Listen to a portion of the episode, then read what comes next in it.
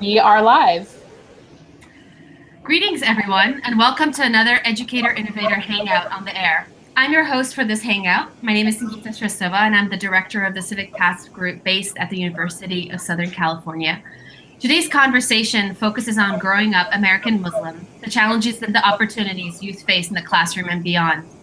Thank you for joining us here today, and especially thank you to our guests for making the time to be here.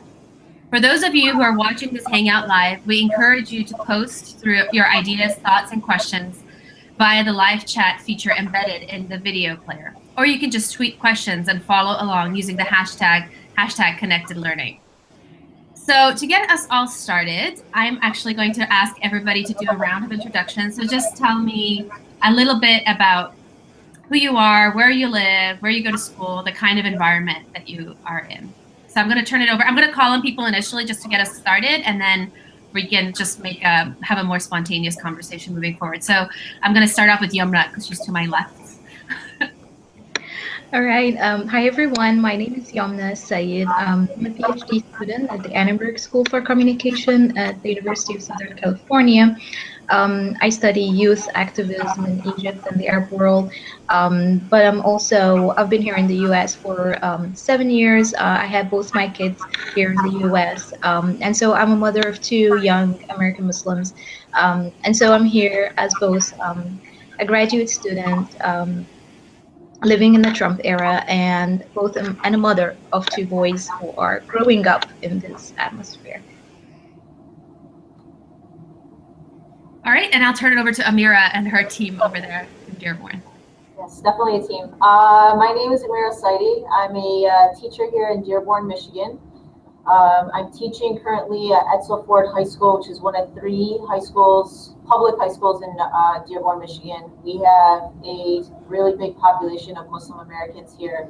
Uh, a lot of immigrants, a lot of students who may be third, fourth generation American, um, and I currently teach language arts uh, to ninth grade students, and I've got two of them with me here. So I'll turn it over to Da'a and Ayman. Hello, everybody. My name is Da'a Mohsen. I'm a student in high school, Oxford High School. It's, it's called one of the districts in Dearborn. And I am not a grade. And my teacher is um, society. And I'm here with my family. Turn it over to Ayman. Hi, my name is Nagi. I'm I'm an Edsel Ford High School student here in Dearborn, Michigan. I'm in ninth grade, and Saidi is one of my teachers. And yeah.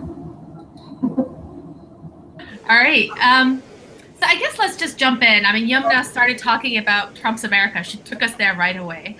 so um, I, I don't really want to talk about Trump's America, but I do want to talk about um, what it means. I mean, do you feel that your Muslim identity is a key component of how you operate in your school, in your environment? Like, is it something you think about a lot nowadays? Uh, let's kind of back out of, you know, let's not talk about Trump and, and all that stuff, but just about you and how you move through your world and through your day. Like, do you think about being Muslim in America on a daily basis? And anybody jump in at this point?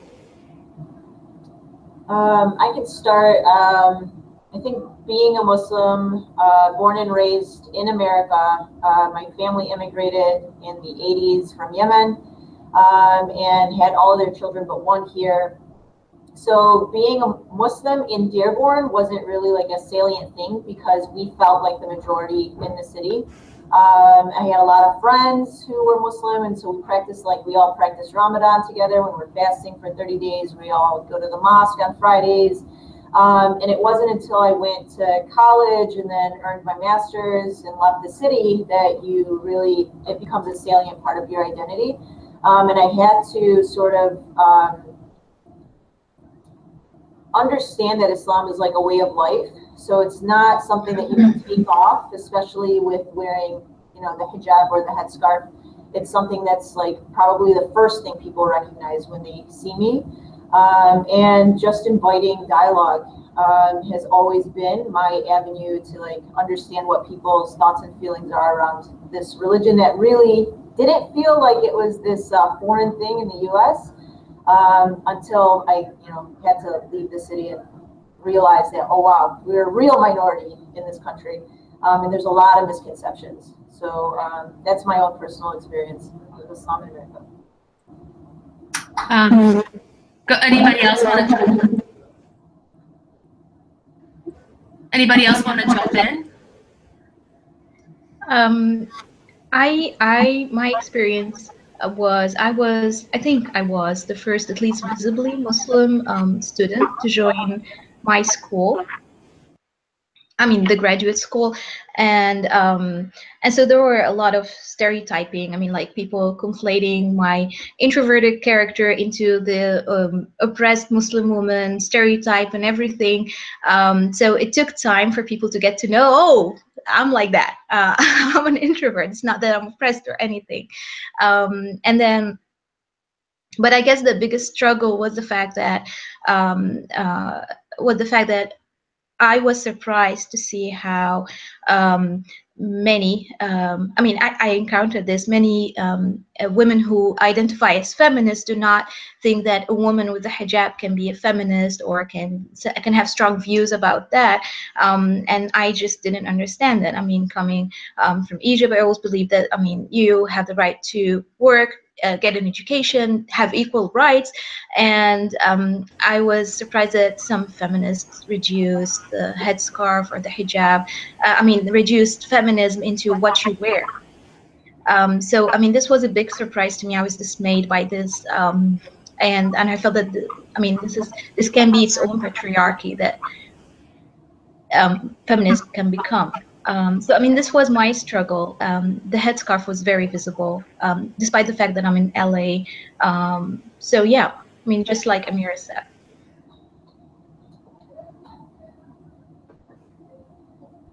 Uh, what about Doha and uh, Ayman? Do you have something to, to add to that? Like, what about you? How do you think about your identity? Well, um, here growing up in Dearborn, uh, well, here living in Dearborn, it's it's pretty easy to be Muslim. Uh, most like, as Ms. Saidi said, um, everyone's like there's a lot of population in Michigan, not even not only Dearborn. Um, there's a lot of Muslims in this uh, state, so like it's I get used to it. But some like a big part of my life, I've been in New York, and I, I've seen this happen too um, this, uh, this happened to my sister too. Someone actually called her a terrorist, and I got pretty mad. And, uh, you know, it's just yeah, it's hard. But you know, like like she said, um, it's not something you can just take off. You have to be strong. You have to go through it and everything. So you know, it's just I'm proud. Nothing really, nothing more to say. Right. What about Doha? Well, living in Dearborn, uh, the Imam Masadi says, well, just the most is Muslims. My um, my neighbors also Muslims. I don't find like any difficult thing like with different people, the churches or something like that. And I remember like my sister got they in in school, but in, um, in school she the people would just look at like uh, like look at her and uh, wearing she's wearing hijab or she went like stores or markers they they think that uh, my parents uh, uh, my parents forced her to wear hijab, and they asked her what do you mean? She said nobody for, forced me to wear hijab. I like to wear hijab. It's one of my cultures and my one of my religions, Islam, and I've just been here for years. I think like to say a lot about it. It's easy for me. Don't go. That's great. Uh, I'm can you, when you speak, when I speak, can you mute yourself, Amira? Just because I think, oh, now it's good. Now it's good. Great. Um, so I think it might actually be worth pausing a little bit, and maybe Amira, you can provide a little bit of context about Dearborn because you're going to be speaking from a very particular perspective. Um, can you describe sort of the community, the Muslim communities, who you know what is the what is life like? And then maybe yumna you and i can do the same for la a little bit just because i think it is really important to kind of start to even break apart this idea of the american muslim experience because clearly there are many experiences. So maybe you can speak a little bit to the dearborn one. Sure. Um, so i wish i had like done the prior research but the last time i had checked on the stats like there's a hundred thousand uh, members or what is it called? Population in dearborn and of that, like there's about 40,000 that are Muslim, uh, who identify as Muslim American. Uh, so it's not a majority, but it's a really big minority. Um, you can go just like, you know, be able to pick up any milk from a grocery store. You can stop in at any mosque, like it's in walking distance to a lot of our neighborhoods, just like a public library. Um, and just how you like i mean it's a really diverse like we have a lot of churches that are right next to like one of the largest mosques in uh the in north america. It's uh, located in um, ford road in evergreen. And um, our school in particular edsel like i've had students who have passes on friday during prayer because it happens during the school day and they all go meet in the is it the cafeteria? Um, I believe it's in the gym. It's in the gym, and they all gather together and they organize their own Friday prayers. And somebody gives the sermon. So um, that's the type of like embeddedness we have. Our American Muslim identities are really meshing together, and then they'll go to a pep rally in the afternoon. So it's not really uh, Respectful way treated. Yeah, they feel very respected. It's not an identity clash. I think that I've met other friends who, for instance, grew up in Texas where they are the only Muslim. There's not really that identity clash uh, for a majority of the students. They recognize their Muslim identity um, and their parents. You know, we have women who wear the full face veil. We have women who wear just the abaya. We have women who don't wear the headscarf. Um, and yeah, I think it's just a, a general part of our day. It's not something that's like explicitly. Uh, We actually separate between them. Like they like they separate between them, like wearing hijab and Muslim. They respect each other more. Uh, when, when someone's speaking, they respect their opinion, and not just like Allah. Like if you were in different state and you are the only Muslim, you will find like this. But we're all over here the most is Muslims, and that is just even if there's not Muslims, we still have respect to each other. Um, Yomna, can you describe the environment that your your children go to, like the school that they go to, and what that is like? Yes. Um, so, I mean, in the LA, LA is so wide. So, I'm speaking on the experience of Irvine, California, where my children go to school, and and also it might not be an an exemplary uh, uh, um, example. I mean, experience of an American Muslim. So they go to an um, um, an uh, school. Uh, a Muslim school, Islamic school, uh, and it's a private Islamic school. Um, and so they are sort of shielded uh, from whatever they might experience in public schools. But also, even if they went to public schools, Irvine is a very diverse city. Um, it's based on immigrants uh, from all over, not necessarily Muslims, but there is a large Muslim community in Irvine, um, at the Islamic Center of Irvine. Um, however, uh, there are also areas um, where the, like for example, there is um, one in Orange Crescent, um, and they did receive a lot of um, i mean they, they did receive the hate mail it came to the school and children saw that um, and they, and they had a response for that as well Um, all right, so I think I'm actually going. Oh, I'm, every time I start speaking, I get an echo, but then it. Oh, is that the bell this time? all right, we'll just let the bell go. That's good. It's good. Don't worry about it.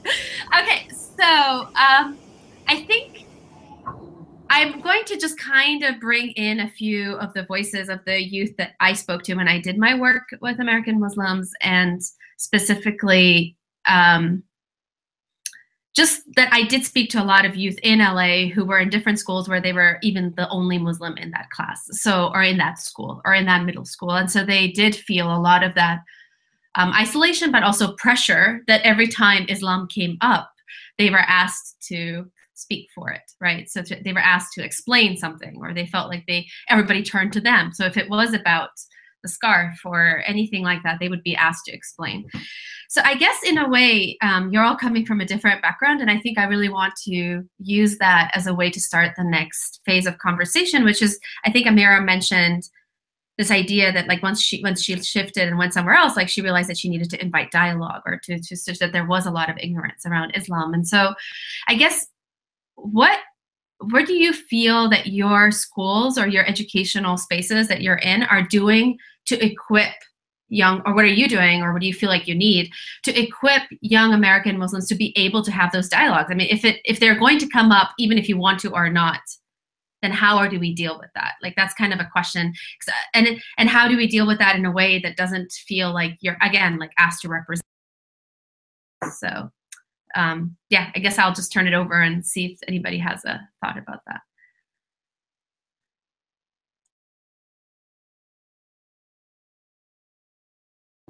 Go ahead. Um, Yomna, I believe that's, uh, did I say your name right? Okay. Um, what, what, what's the name of the school your kids go to? Uh, it's called New Horizon. You said it's a private Muslim school, right? Yes, it's a private Islamic school. So the question being asked is basically how do you invite like a dialogue with your identity with people who might not understand it? Like how do you get comfortable enough in your skin? Um, I used to go to a private school that was that was Islamic. Um, it's called the ICD. It was in Detroit, so I had to like wake up early. It was like five twenty. I don't know how long it was. Um, it was long ago though. Uh, since like first um, since like first grade, since uh, first grade to fourth grade, I've been in ICD, I believe and it was it was a fun experience. It was nice. I got to learn a lot, and it like you know it helped me with my surroundings. You know there was obviously Muslims there, so it was cool. I went to middle school, Salina Intermediate. The most all of the students, Muslim students. So I think they understand me and I understand them. We respect each other. I get to learn new things from them, and they get to learn new things from me.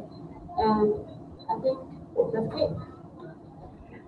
So if a if a teacher came up to you, say not in your school, like if a, if a teacher from somewhere else came to you and said, "Look, I really want my students who are not Muslim to understand Islam. Like they, I really want them to understand and to think about it in a different way."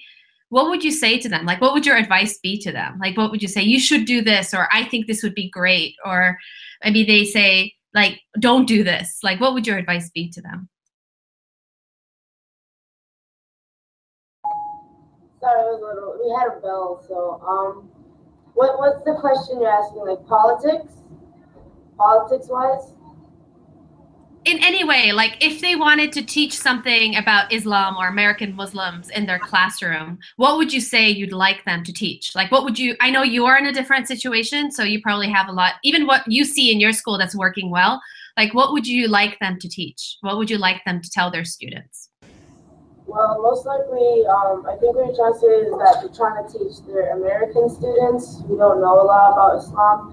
So um, most likely they won't be able to read the uh, Quran, which is all in Arabic, but you can get your own English version. I actually have one to learn the stories behind it. But um, I would suggest like teaching them about, say, if it was history, I would say um, the prophets. So we are in school. If you can hear the bell. Um, it's totally fine. Don't don't don't worry about the bell. It's fine.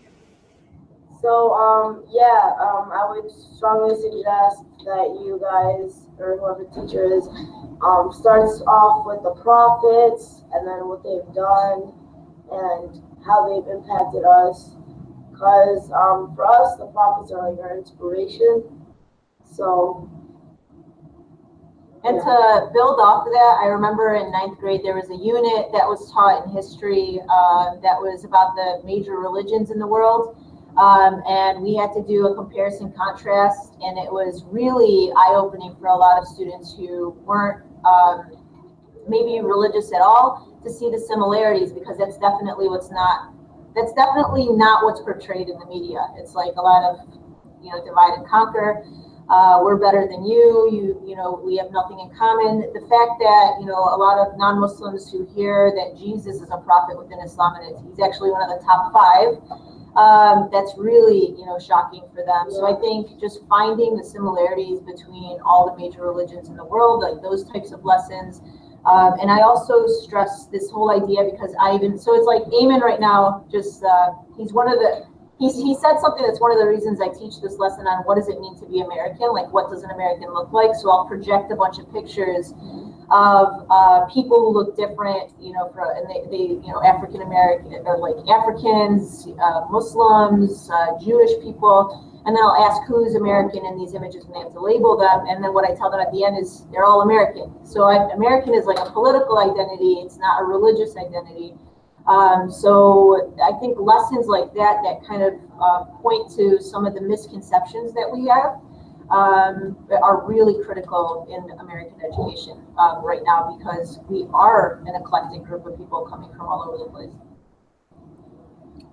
That's great. If So, I- go ahead. I can Donna. add to that. Um, I mean, even if you don't feel comfortable giving a lesson about Islam, um, if this is too political for the school or something, you will have also the option of inviting someone to come in your class and speak about Islam. So there is the Muslim Speakers Network, for example, that they can come and speak about it. You can um, initiate the discussion by speaking about American history, and Muslims were part of American history. Um, they were part of um, slaves who were brought to America, um, and they were part in the 18th and now, early 19th century. There were so many um, um, Syrian and Lebanese immigrants. Um, so, speaking about history, um, and and um, children are smart enough to draw parallels between the reality now um, and what happened in history, uh, without having to explicitly talk about what is happening right now. I mean, so this this can be an option, for example. So that's great. I think so. Let's we're we're kind of circling around politics. So let's kind of back away from Islam and Muslims and American Muslims and all that for a second and talk about politics in the classroom. Do you all discuss politics in the class? Like, do you bring politics into the classroom? If so, how? How is it discussed? Like, Yomna, are you seeing your children grapple? Like, are the teachers mentioning it? Are they talking about what's happening? on the in political spaces, or is that something that's not discussed? Um, so I do. I I am a graduate teaching assistant. Um, so I do not talk about politics because um, I neither have the platform, but I mean, just me being there um, with the way that I look um, makes a student have to deal with me, um, and um, and I think I mean I do I do not need to talk politics. I just have to be there and treat them with respect, and when they see that, they might change their views but my children they do i mean despite the fact that i try to shield them from everything that is going on in politics and everything they do pick up on a lot of things from school. I mean they just they're just smart. Uh, they would ask me why does trump doesn't like us or why doesn't he like women? And just from the fact that they inferred i didn't tell them that. They inferred it from the fact that i'm going to the women's march or that i'm going to the protest no ban no wall or whatever. Oh so there is something. There's a tension. Um, so they're starting to feel a little bit un-american but um, yeah i mean we try to counter that as much as we can. So what about for our Dearborn, team? Like what, how do you think is politics talked about in your classrooms um, and if so how Most definitely, because world history is like one of the most classes that would talk about um, talk about this. Um, they talk about you know who, um, Hinduism. They talk about you being Jewish. They talk about Muslims. They talk about being American. Talk about everything like that, and it's it's most likely to have to do with uh, history. And considering that there's a big population of Muslims in Dearborn, it's kind of like I have to, to teach. So So the question is about politics. So it's just like it's not just about being like religious, for example. So does Trump like currently does Trump come up to like you know elections? Are they discussed? Do you think that politics are part of your school experience? Yeah, I think in in my social studies class, I have a teacher named Mr. Golis. He actually, it's like in the lecture day, he explained for us everything was going on and things like happening in school. He explained for us. He gave us information, details about things to understand, and about even Trump. It goes even in class. He talks about like what what saying, the interviews that he do, and also um, what when the country is going on. He explains he explains to us a lot of things and we understand. So I think it's part of the class. How So- do you think about it, Amira? Yeah, so, um, we've, I've had this conversation with people who think that the classroom should be a neutral place. And I agree in the sense that like a teacher shouldn't impose his or her political values on, on her students, but there should be a space like, edu- the classroom should be a space for kids to process what they are, no doubt hearing and feeling when they're exposed to all of this political information, especially when, as it relates to them and their families. So um, one thing that I do in my classroom is I have these debates where I'll ask questions like, is the world a safe place? And then the students have to pick a position and they have to defend it with like uh, news, uh, anything with specific evidence. are evidence Quotes and websites. You've taught her well. That's a great thing. We she she got to, she got to teach us like how to get how to get in good debate with evidence and claim, and even my even the other teacher teaching us how to do claim evidence reasoning (CR) and to debate your opinion, not stuff. like really. Sometimes people say their opinion and they doesn't have any evidence. They just say they're not gonna listen. They're not gonna respect their opinion. So if you have strong evidence and defend it, uh, well, just great, a, a great opinion. People respect it. so, what about in your sort of home spaces? Is politics discussed as well? Like, do you talk about it with your parents? Did you talk? Well, um, for the past, I believe, month, um, me and like, you know, I've never heard this personally, but I haven't heard of Trump at all. And, you know, we're still in the country. I haven't heard of any Muslims being kicked out. So, um, like right now, I don't, I didn't even know if Trump's a threat at this part, point. But um, early on, when he said he was gonna kick out Muslims and everything, you know, obviously there was um, this places where you hold up signs, you know, people get together. Um, I forgot what those were called. but- Protests, yeah. Where we would we were just there and then, you know, Trump would like most likely watch and see. And I don't know, I haven't really heard about Trump the past few weeks, so kind of in the beginning, that's for sure. But not not now. I think everybody like I think the most they do talk about politics in homes. In my house, I, I do I we do talk because part, we're this country. We need to understand what's going on, and we need to like my and my family. We let each other like we we sit and listen to other opinions, and we just talk about we read news, we hear news, we talk about what's going on, and even my neighbor. We're actually using a, uh, one of the skills observation and critical consequence, right? Critical consciousness. Yes, consequences. like how and why. Yeah. So, Yomna, do you talk about politics at home? I think you mentioned you tried to shield your kids. So, I tried to, but I mean, there was a point, spe- especially with the travel ban, where we had to tell our kids. Uh, so our our yearly summer vacation, um, we're not really sure.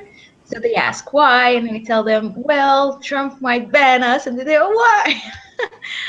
so I mean, we're from Egypt. Uh, so it was we were not included in the travel ban but as you can see restrictions are happening over and over and some of my friends would come to me and tell me oh great you're not part of the people who were banned from the uh, from the i mean in the travel ban and i would tell them it doesn't make a difference um, it is a muslim ban it is um, a ban on the category muslim it's stigmatizing everybody who's muslim whether you're from these countries or not so it does and this is what my kids felt they, they picked up on the meta aspect of it. It's not about the country.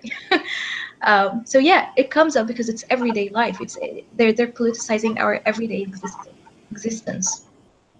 Honestly, I don't want to sound biased or anything, but um, when um, ever since Trump has been becoming president, I believe in New York there was like a gigantic prayer in front of the city hall or something, where e- like almost all the Muslims around there went to pray, and it was a lot of people.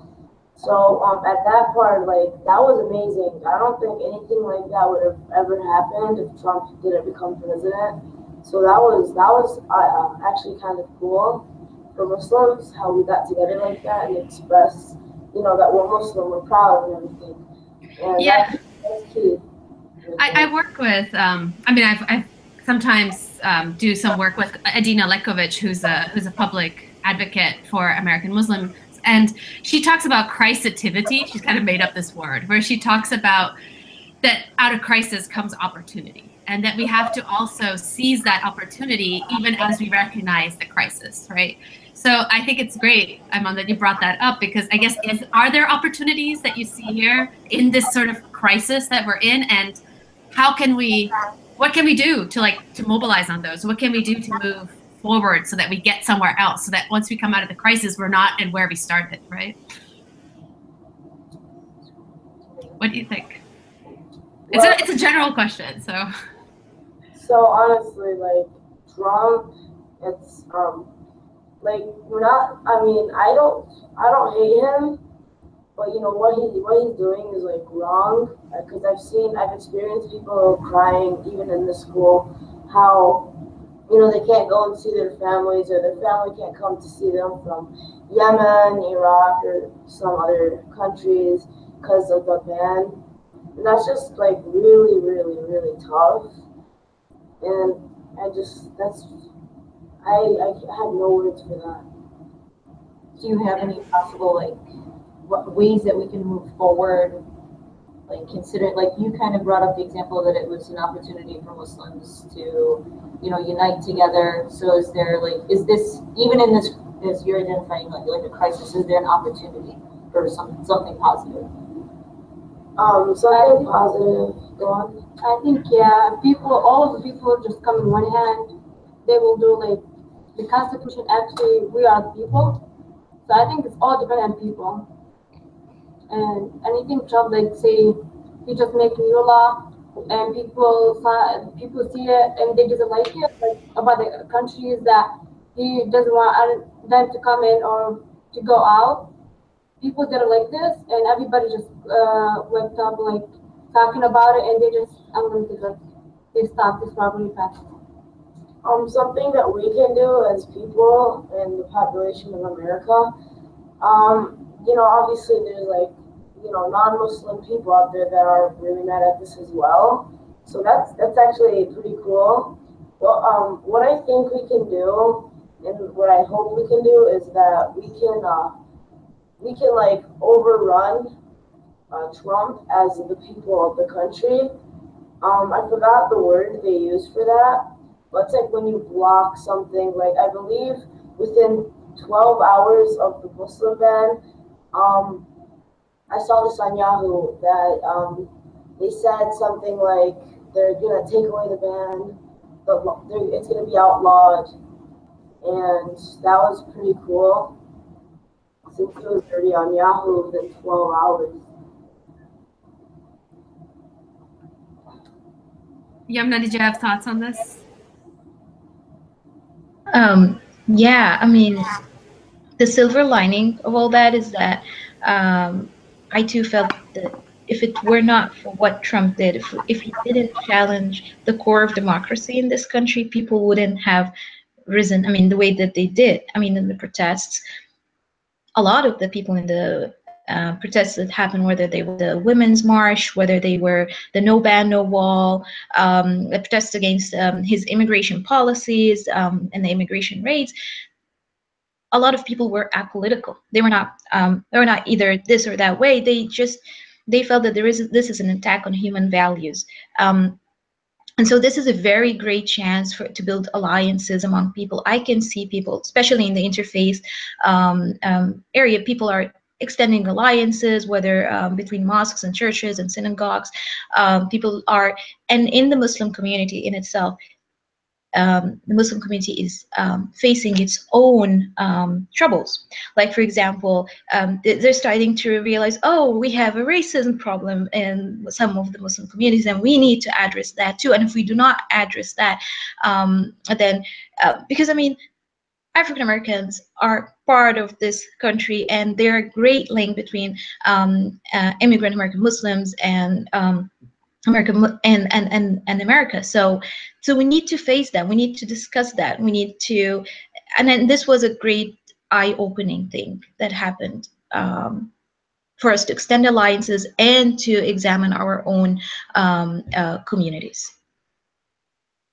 Yeah. So how? I guess speaking of all of you are in, um, I guess, Muslim majority or almost Muslim majority communities or educational settings. So, how can in this context, what what do you do to try and help this this sort of non-isolationist thinking or to think about building alliances out to like what what do what needs to happen because that is that is not it's not a trivial it's not easy right? It's not easy when you're also as a community trying to sort of survive and make it through this period right? How do you also become open and and and how do you what are some strategies for that?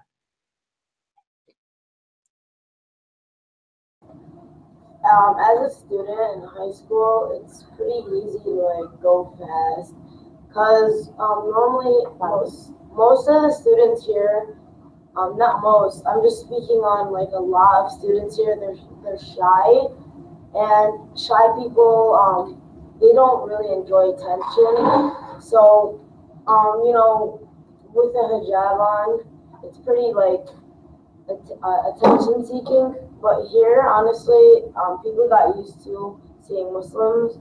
But since it's attention seeking, like they don't like the attention, which gets lots of Muslim girls to go into homeschool.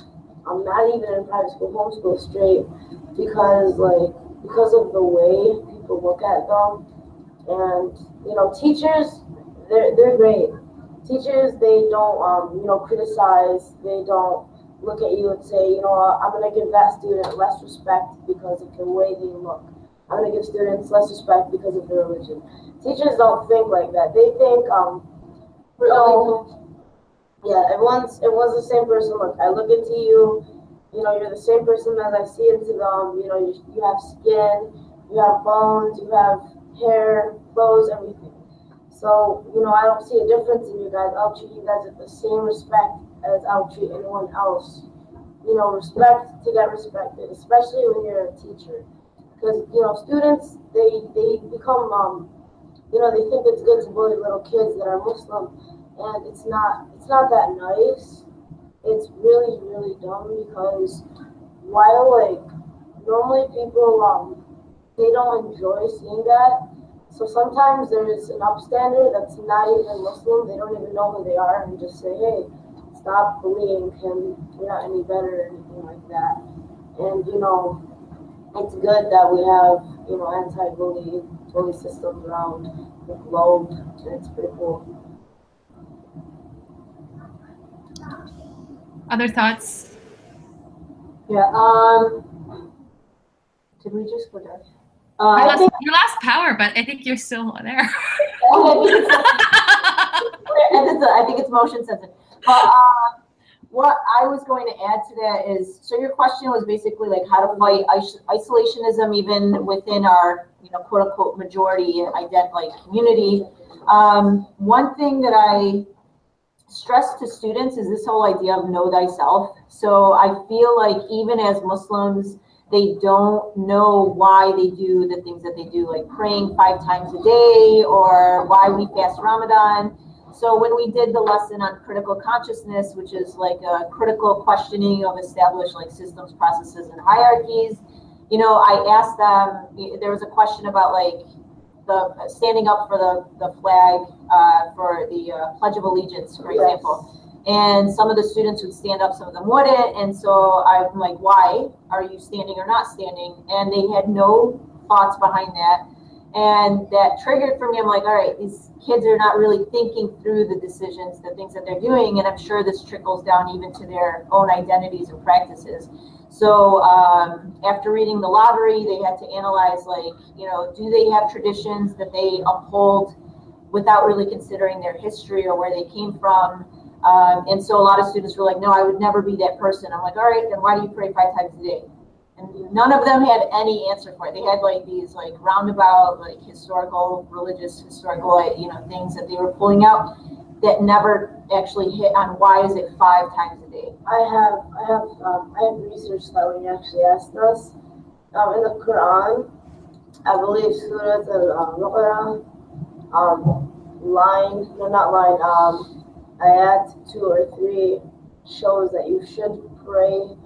Um, I don't know if it says five times a day, but just, it says you should pray. So this didn't happen in class. So this is good. You went ahead and did some research to help it. Uh, also, um, yeah, the mo- the room is motion censored and everything. That's why you know it closed. Thank you. Also, um, I had something to um, yeah, back at Salina, which is a middle school that I went to. Um, it was mostly uh, you know, mostly Muslim. Like it was 99.9% Muslim students, which was pretty cool. So we basically grew up as brothers and sisters, and it was pretty nice. You know, we took care of each other. So you know, you, um, obviously it was like a big change when we went to high school. Look, there's someone new. Look, oh, I never knew about that religion and everything. But you know, as a family, we still came to this high school, so we still have family here, whether we're not related or related at um, at all. So you know, it's pretty cool. And um, back in Atlanta, when we had a substitute, um, they were pretty like racist.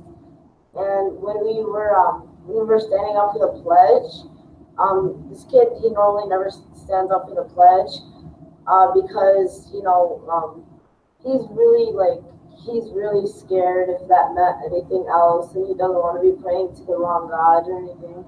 So when he sat down, the teacher um, said, uh, why are you disrespecting the flag? Go down to the office. You're lucky I won't call the cops or anything like that.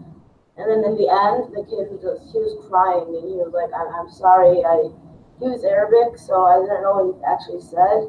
But, you know, the school said he was allowed to sit down if he doesn't want to. Um, you know, as Muslim, you're supposed to pray to God, and that is optional. Standing up for the flag, flag is optional, especially as a Muslim or any other religion. So I thought I thought that was you know something to share, especially at this moment. Yeah. adding to Mrs. Saidi, what she said about the uh, about the pledge.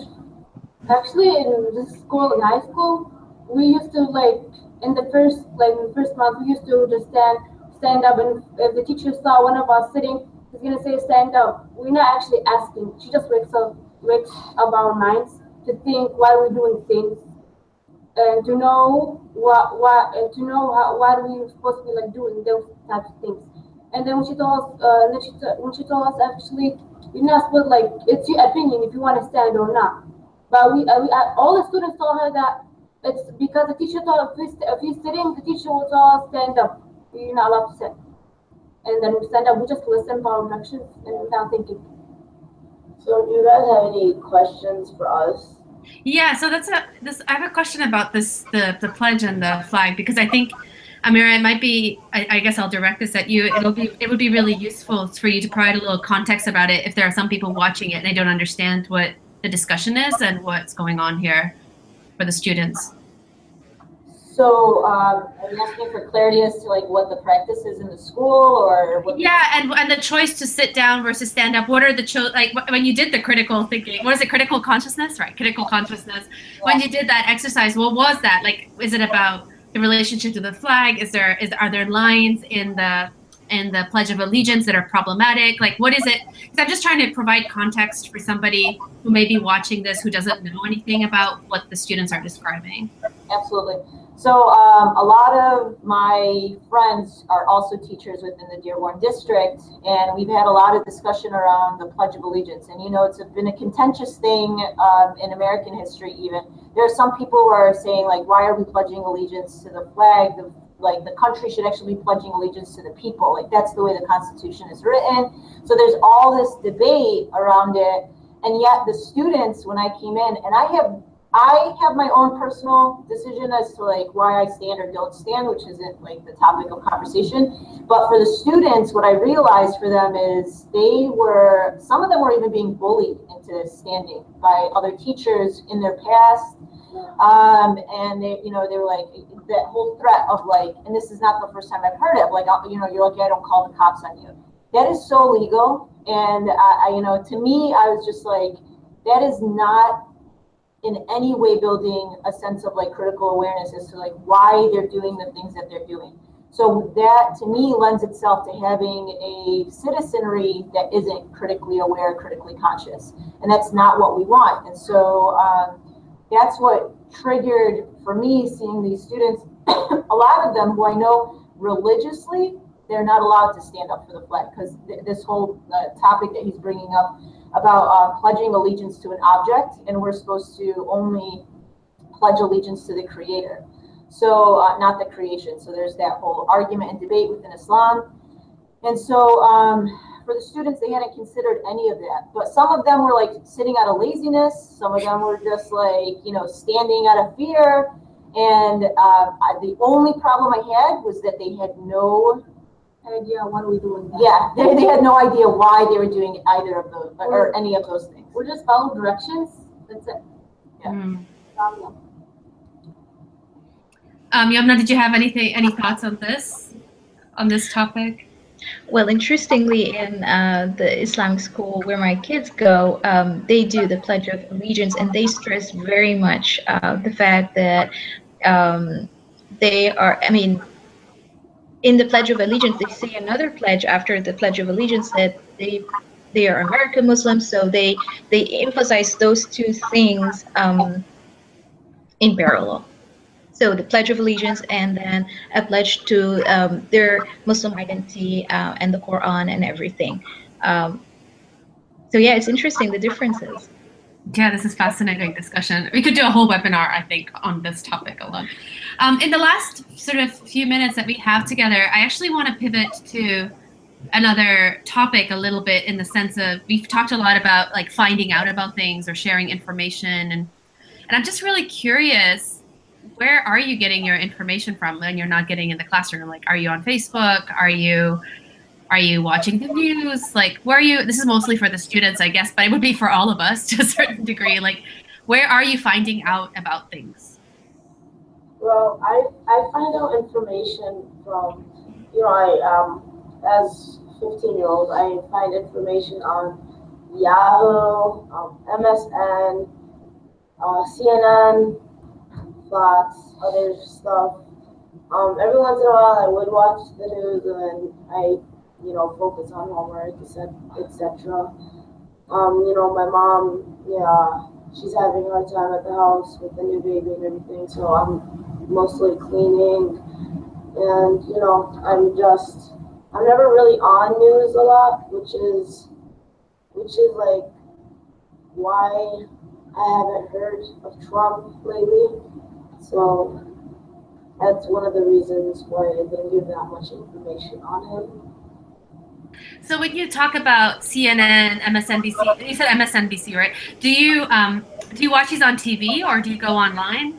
Um, I, um, MSN is a website online that like, um, I But are you accessing it through your phone? Is it coming through the news, like the television? through my computer and, uh, and Fox and CNN are coming from my TV. Okay. So you watch Fox News as well. I watch Fox News sometimes, actually. Okay. What about you, Dawn? Uh, I wa- I download app on my phone. I American News, and like some something new just come, I just comes in the from my phone. I just see it and read it, and actually from YouTube and TVs, and we got conferences with my parents, sister, and brothers. Those and also from teachers. That's what I get all this information from. From your you so you said from your relatives as well? Like you would get it would they send it to you or would you discuss it with them? How would you get it from your relatives? My family. Yeah. Yeah, we just discuss about what's going on in the world, what's going on in America, what new things are just like blowing up, those kind of things, and even my neighbors. Just talking because we're part of this country, we need to know what's going on to understand to understand what do we have to do and what we should not have to do. And uh, I just want to say for, and I don't know if this situation is similar for Yomna. I mean, as Arabs, I just think that the Arab news being on it as background noise, like that's that was my upbringing. The satellite and whatever, you know, Al Jazeera, and they, they'll talk about everything. So that, that was always on, and you're absorbing it whether you want to or not. In TV. Yes, through the, the any media. And so my dad discovered YouTube, so now we get it, you know, 24 7 no matter where we're at. Um, so I'm wondering if it's the same for you. Um, that's been like a cultural joke for us. Yeah, it's like that when I go to Egypt. but right here, yeah, we it's just local news. Um, a lot of um, a lot of opinion articles, mainly in Facebook. Yeah. How do you figure out if your news is true? Like, how do you figure it out? How do you figure it out? What do you do when you hear something? We actually figured out when we hear a lot of people talking about it. And even seeing uh, in the news video about this person, they're talking about like Trump.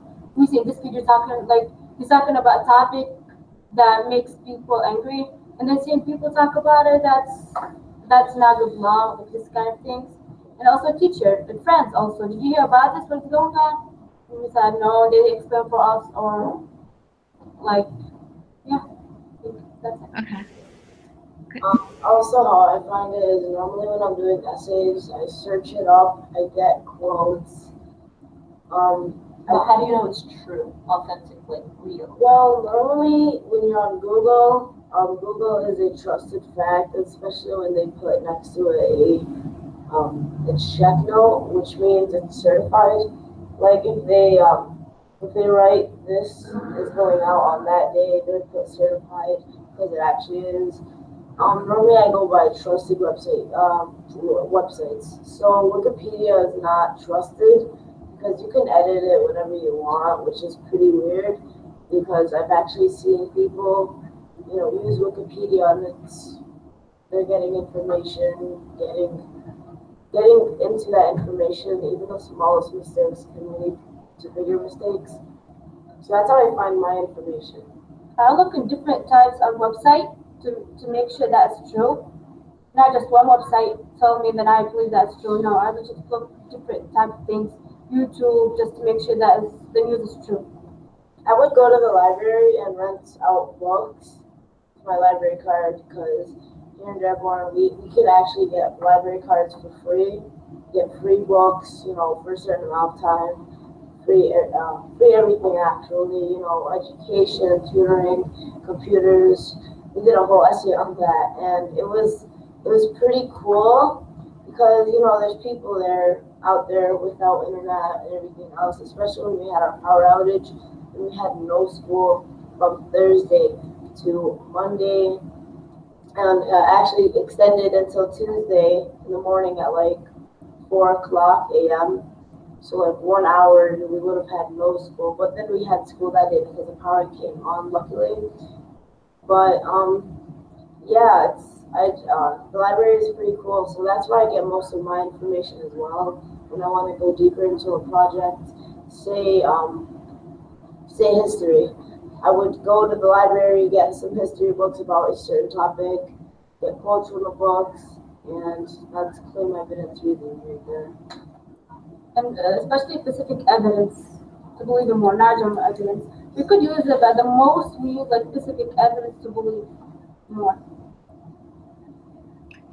Yomna, did you want to add anything about how your kids get their news? Do you think, or how do they figure out if it's true? Do they ask you? Is that how they figure it out? Yeah, they're they're pretty young, five and seven. So yeah, they they like I don't know. I'm once I put the news on, they're like fixated. They want to know. They feel like I'm hiding something from them, and they want to know what's happening in the world. Um, and then they start to ask me about it. You, you said your kids were five and seven. Yeah, pretty young. I have a two-year-old, so I think I get the small. Do I get the smallest child in the house?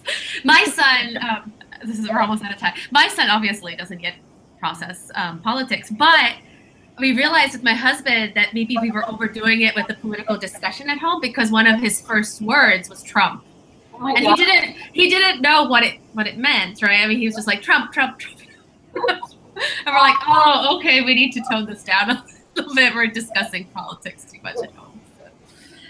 you know, at each age we think about it differently, I guess. So we're almost out of time, um, but I really wanted to just sort of say, what would your last words be to an educator who's watching this? Do you have any thoughts? Like, what would you recommend? Are there places like websites or resources that you know of that they should definitely check out if they're trying to um, discuss topics related to American Muslims and Islam in their classrooms? My last words is if you're trying to look for something, um, don't just quit when it gets hard because you know there's always there's always that thing out there. Um, I know this is gonna sound weird, but anything has taught me in life, like even in video games, if you saw the enemy, I mean like you're going to the you're going in the right direction, and that's how that's how you like progress in life. You have to go through hard times and succeed. And you know that's the true key to success. So that's that's really what i'm to say for the end of this. You know be proud. Um, if you're muslim be proud of that stay to your religion be be good be great um, yeah um, i think the second one of the second most richest people in this world is actually arabic so that's pretty cool and it's just, it's really cool because people thought that we couldn't do anything, Muslims can't do anything, and we've accomplished so many stuff across the years. And it's just, you know, changed people's way of thought. It's gonna be hard to top that. Any other okay, other thoughts? well my last I remember quote, don't judge by book by its cover until you open and discover. Like don't judge things yeah. by seeing them. Like the Muslims wearing hijab, they judge them by their hijab. But when you see them, when when you talk to them, when you like stay with them a little bit, you like you see you, you find new, uh, new you find new things about them. You find interesting, think they're nice and they're not what you think before. So just just like uh, know more information before you just be before you just something. Amira, did you have a last thought? Uh, I definitely would just like to stress this whole idea. We are all coming in with our own experiences, and within the classroom, this stressing this idea of opening the floor for students to be able to, you know, kind of almost purge whatever is coming out so they can process it. Because I think it's coming at them so fast that they're not able to like fully understand and process what's coming at them. Um, and like um, DetroitFutureSchools.org. I'm going to plug that. Uh, they definitely have resources to how to shift the discussion from 80-20 being the teacher speaking the majority of the time to shifting it so it's 80-20 students speaking a majority of the time. So uh, DetroitFutureSchools.org. Mm-hmm. Great. Yomna, did you have a last thought? Well, my, my thought is um, to me, to anyone experiencing this, uh, because I mean, with everything that's happening, there's um, a knee-jerk reaction where you feel like, you know what, I'm just gonna isolate myself and live through those four years, um, I, so that I won't have to deal because it's a daily challenge. Every day something new happens, and you have to deal with it. and You have to talk about it, um, and it's um, and it's a lot to take. Um, so but I mean, what I would say is don't isolate yourself. Um, and when when we don't isolate ourselves, when we reach out to people, we will be surprised because sometimes um, people are just waiting for a chance to show their solidarity, uh, but do not know how. Um, and so, like for example, volunteering um, and working together with community members on a common um, community cause, not necessarily something that's related to Muslims, but to everyone in the community, because people really appreciate people who are useful, irrespective of their background. Um, and so, I mean, and I'm speaking also from an immigrant point of view, um, because some immigrant communities tend to isolate themselves. Um, so this is, I mean, this I, this advice I would give to immigrants, not necessarily American um, uh, Muslims, um, and seek interfaith alliances. And with um, regards to um, teachers who are non-Muslim, um, invite a speaker to speak about Islam uh, from Muslim Speakers Network. Um, visit the local mosque, talk to your Muslim neighbors, listen to your Muslim students. yeah. Great. Great, thank you so much. Thank you, all of you. Um, we're out of time, so I'm going to rattle through my end of the um, end of the webinar spiel here.